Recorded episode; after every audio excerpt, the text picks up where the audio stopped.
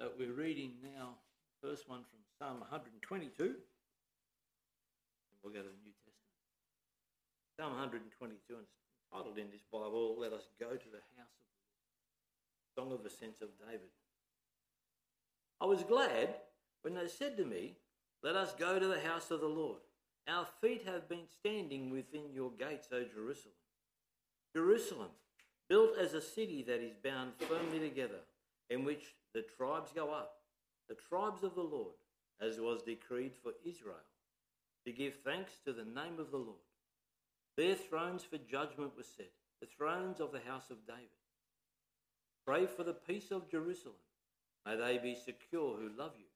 Peace be within your walls, and security within your towers. For my brothers and companions' sake, I will say, peace be with you. For the sake of the house of the Lord of our God, I will seek your good." Then we uh, jump over to the New Testament. Apostle John, reading there from chapter twelve, verses twelve to nineteen. And it's entitled here, "The Triumphal Entry." John twelve, starting at verse twelve. The next day, the large crowd that had come to feast heard that Jesus was coming to Jerusalem. So they took branches of palm trees and went out to meet him, crying out, "Hosanna! Blessed is he who comes in the name of the Lord, even the King of Israel." Jesus found a young donkey and sat on it, just as it was written. "Fear not, daughter of Zion. Behold, your king is coming, sitting on a donkey's colt." His disciples did not understand these things at first, but when Jesus was glorified, they remembered that these things had been written about him and had been done to him. The crowd that had been with him when he called Lazarus out of the tomb and raised him from the dead continued to bear witness. The reason why the crowd went to meet him was that they heard he had done this sign. The Pharisees said to one another, "You see that you are gaining nothing. Look, the world has gone after him."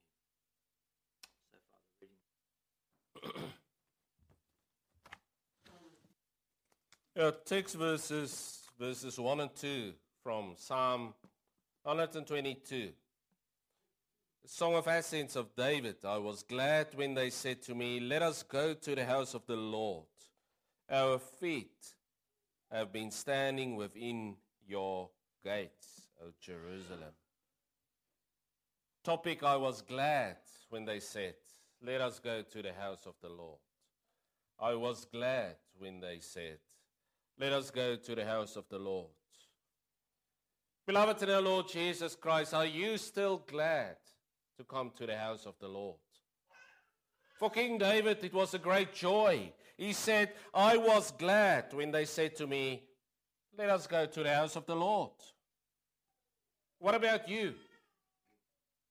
Is it still a joy to come? Or did it become a hard work, a chore?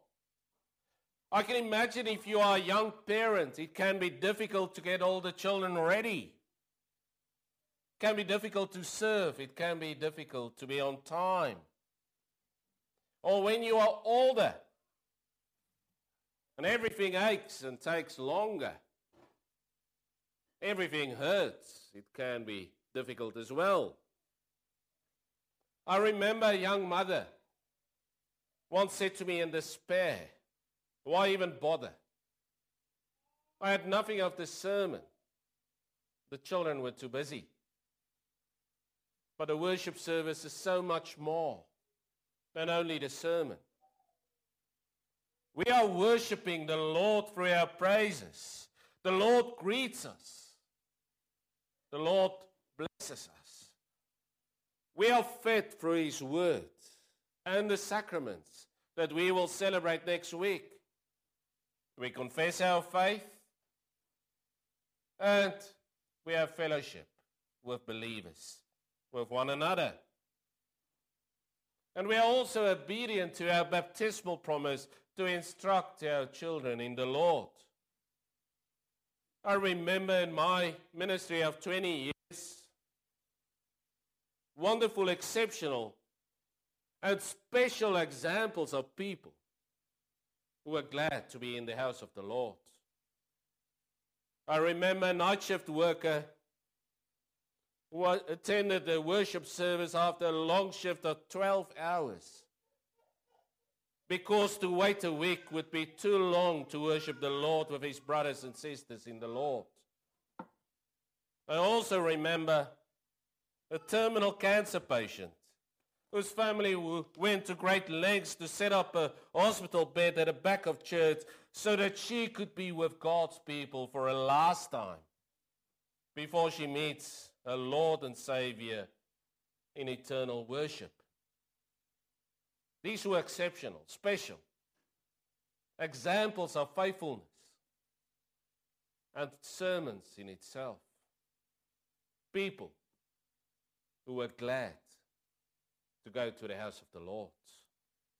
In our Bible reading, the temple was still in Jerusalem, and all the tribes of Israel regularly went to the house of the Lord, sometimes in difficult and dangerous circumstances, as pilgrims. If you read Psalm eighty-four, also Psalm one twenty-one, he describes such journeys. Psalm eighty-four, a song of pilgrims, describing the pilgrims or travelers who went up to the temple in Jerusalem from all over Israel to sacrifice. Psalm eighty-four was a psalm of longing and sacrifice and desire, where the psalmist, and you know this one, rather wanted to be a sparrow than he could be continually in the Lord's house, appeared before the Lord in his courts and dwelt in his home, then he could be near the Lord's altar.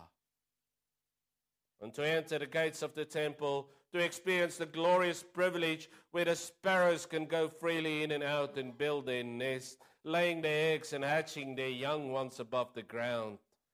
And there the little birds found security, safety, and rest. These birds have access freely. And in the temple, under the presence of God, the writer of Psalms eighty-four, one twenty-one, and one twenty-two long to be with God and God's house, his temple, where they worship him and honor him. God's people want to be. In every place, the faithful Israelite could worship the Lord. They had to sing praises to God everywhere, but there was only one temple and one temple in Jerusalem. And for some it was very far. And every Israelite should at least appear three times a year before the Lord. And what we understand and need to understand, that on a day like this, the day of the Lord, the day that our Lord Jesus Christ is risen, but for them still the Sabbath, to go to the house of the Lord, to worship God with other believers, to meet him, to be under the Lord's and in the Lord's presence, was for the Israelite a recognition, confession, and a privilege that the whole Israel, with its beautiful cities and houses full of food, supplies, its water wells, its clusters of grapes, the olive groves, we all received from the Lord's hand alone, out of his grace alone. That God cared for them, as he still does for us. And in the temple, the Israelite could thank the Lord. We read in verse four of Psalm one twenty-two, to give thanks to the name of the Lord. Can you then understand why King David was glad to go to the house of the Lord? Coming to God's house gave David joy. Though he knew that no building could contain God and all his glory and greatness. And at the house of the Lord, he could focus his thoughts, his prayers, his worship, and receiving God's word in the community of God's people in a special way. David was glad for that. But for us, there's also an important thing that is happening every Sunday as New Testament believers. We are meeting our Lord Jesus Christ our Lord Jesus, who invites us to be in God's presence, to come to him, all those who are weary and burdened, and that we will receive his peace. If we go to our second Bible reading, the people of Jerusalem were also glad to welcome the Lord on Palm Sunday. The crowd welcomed him with their garments on the road and palm branches, and they shouted, "Hosanna! Blessed is he who comes in the name of the Lord."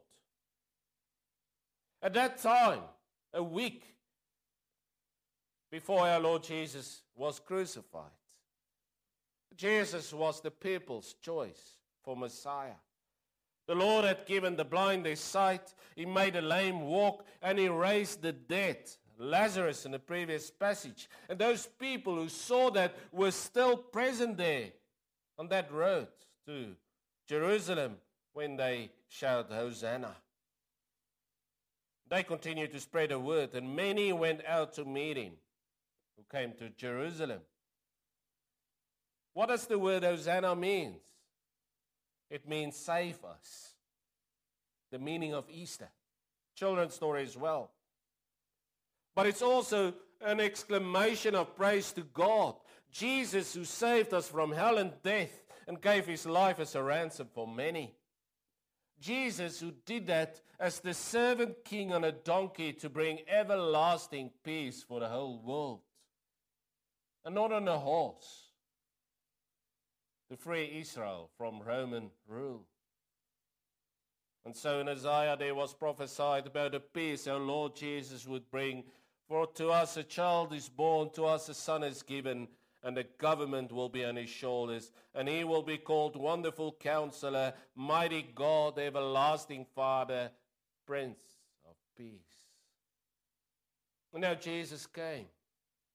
What God has promised through all his prophets, Isaiah, Jeremiah, Ezekiel, was now fulfilled. What King David prayed in Psalm one twenty-two verse seven about the peace that the Lord brings. The ultimate bringer of peace came now to Jerusalem, the city of God. And Jesus was traveling this road into Jerusalem, the center of worship where the temple was.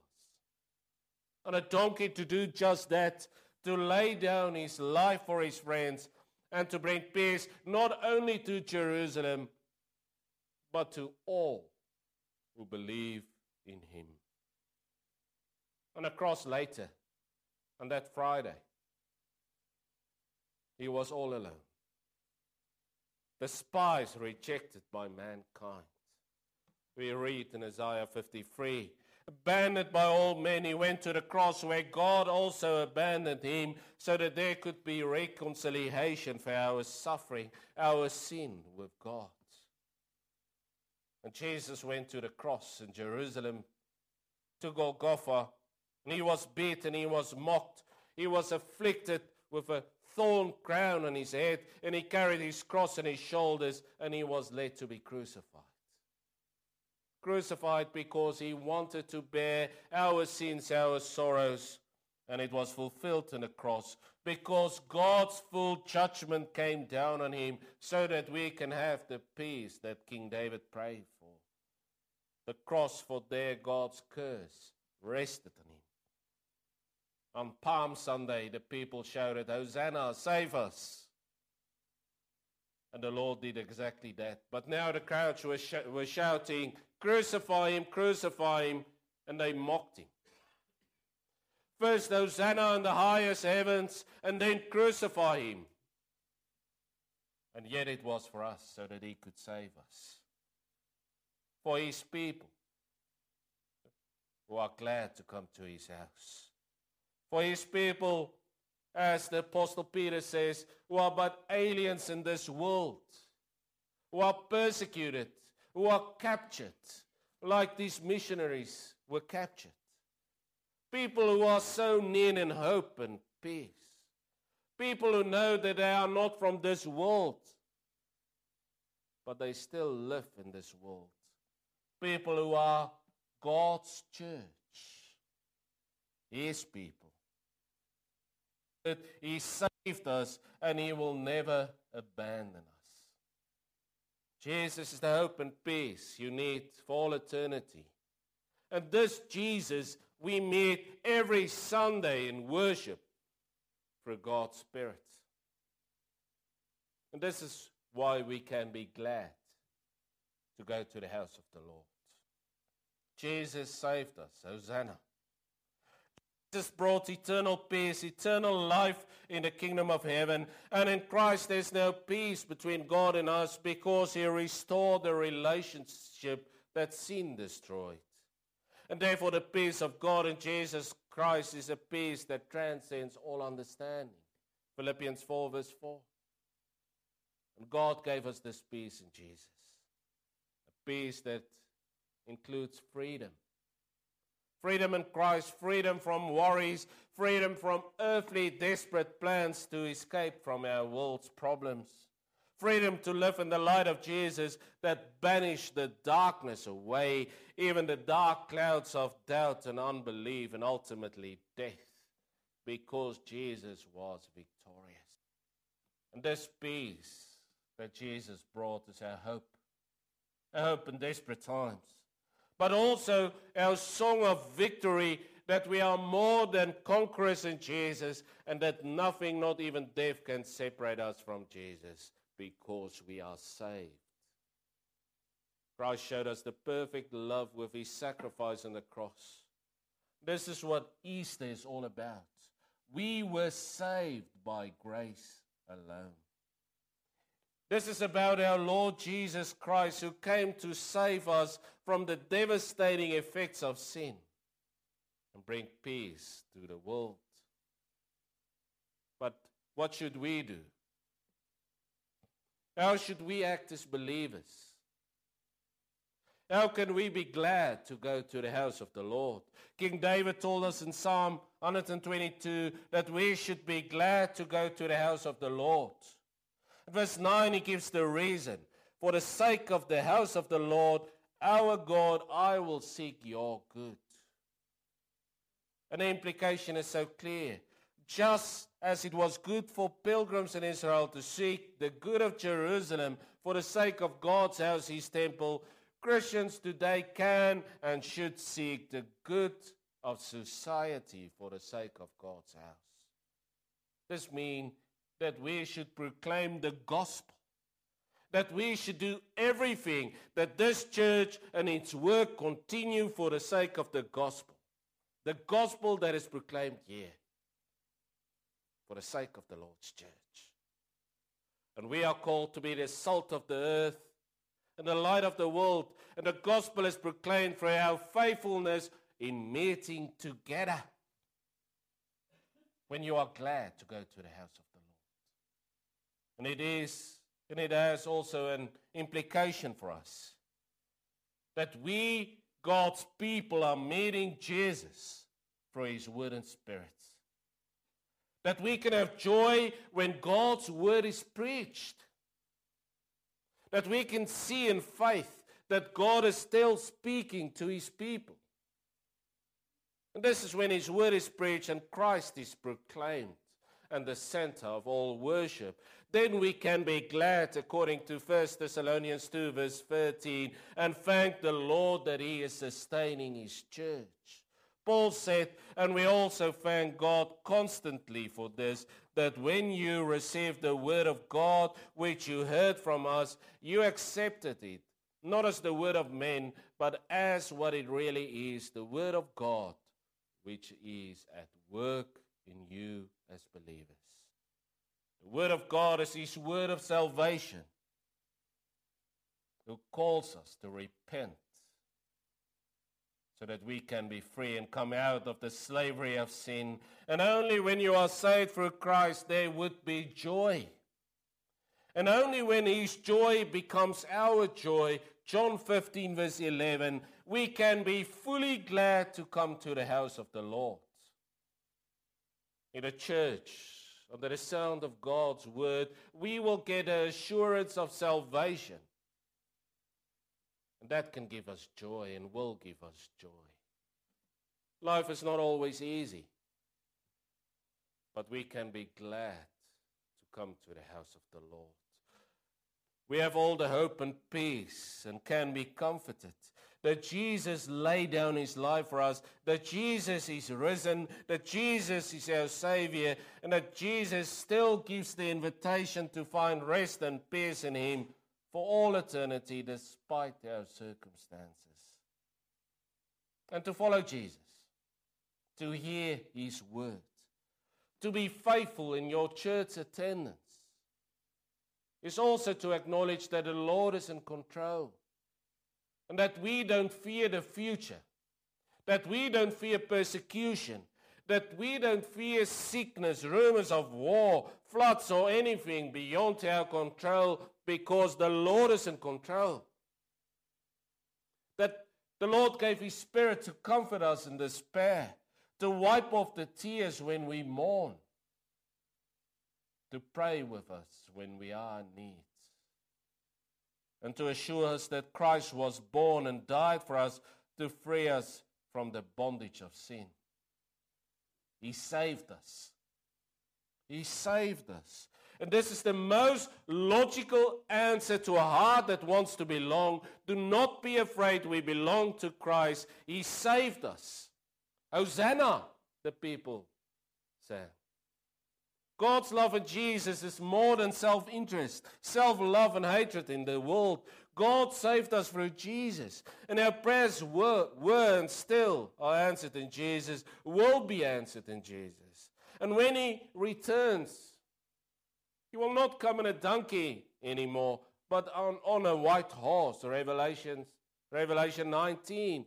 And then he will strike down the nations, bring God's righteousness, but also God's judgment for those who do not repent, those who made war against the Lord, those who chose themselves and their interests every week, those who rejected Jesus as God's answer, as Savior. But today, we can be part of the crowd that praises the Lord. And we praise God as the one who saved us. And one day together, we will sing with the crowd of people in heaven. Revelation seven, verse nine to ten. And after this I looked, and there before me was a great multitude that no one could count, from every nation, tribe, people, and language, standing before the throne and before the Lamb. They were wearing white robes and were holding palm branches in their hands. And they cried out in a loud voice, "Salvation belongs to our God, who sits on the throne, and to the Lamb." The Lord saved us. That's the song in heaven. And on that day when we are there, we will realize that we stand before the Lord only by grace and only through the precious blood of the precious Son of God. And we will realize it's not due to our efforts, but by grace alone. We will understand that we have received a mercy that is so wonderful that our hearts could never ever begin to repay him. And on that day we will see and fully understand what our Savior set aside so that he could save us. We will see and we will fully understand. And we will spend the rest of eternity in gratitude and worship in the presence of the Lord. Not because we have to, but because we want to. We will worship God in all eternity. Today, we can be glad to come to the house of the Lord. We are part of the people who sing praises of salvation to the Lord. And from this church in Blacksland, our Jerusalem, we give all honor and glory to the Lord. And we thank the Father for the salvation he gave in Jesus. Psalm one twenty-two, verse four. And today we will find peace in a world where there's no peace anymore, Psalm one twenty-two, verse seven and eight. And through our faithfulness we proclaim the gospel, verse nine. And that only the Lord saves. Let us continue to be glad to come to the house of the Lord. Amen. Let us pray. Oh, Heavenly Father, we are glad to come to your house, to meet with you as your people. And we are your people. We are the sheep of your pasture. And we've heard the good shepherd's voice when he called us. And we are glad, Lord, because you fed us through your word. And we give thanks to you. Thanks that you saved us through your Son, our Lord Jesus Christ. Also, this preparation for Easter, when we are meeting on Friday, Good Friday, we are glad that we could come to your house again. Glad that we will meet next Sunday to celebrate our risen Savior, but also the Lord's Supper. We are glad that we can come and worship you. Thank you, Lord, for your grace. In our Lord Jesus Christ. Amen.